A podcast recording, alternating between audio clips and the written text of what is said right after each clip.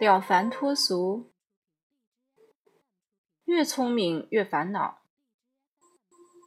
随着人类文明的发展，我们似乎比以前更聪明了，却并没有因为这种聪明而使我们的烦恼减少。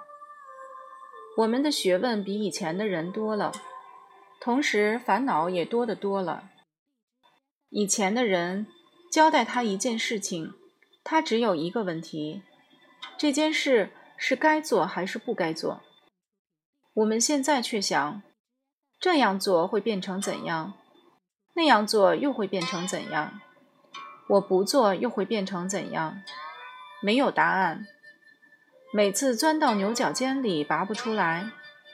而我们常常把这样的人叫聪明人，以为比以前的人思考的多了，其实不尽然。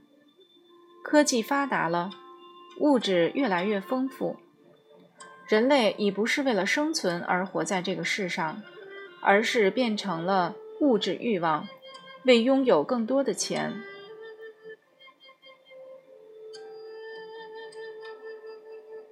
随着现代科技越来越发达，人们对于什么事都希望快速成就，甚至无需出门就可以在网络上购物。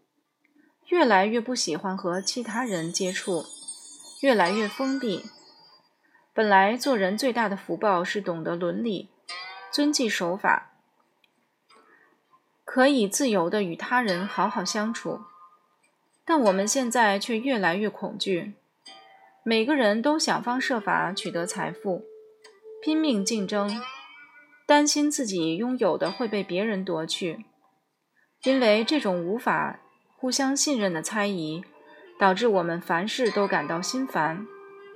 虽然古人说“害人之心不可有，防人之心不可无”，但防人也不应该防到这种程度。心胸越缩越小之后，就容不下别人，破坏别人。这就像很多动物为了自己的后代，就去残害别的动物的幼崽一样。猜疑心会越来越重，大家都不按牌理出牌，于是无法判断这个人可不可以交往。加上信息发达，人们大多利用它去传播是非的消息，导致人人都恐惧。人与人相处时本来就会有很多情绪，今天能容忍，并不代表明天的一切都能容忍。于是。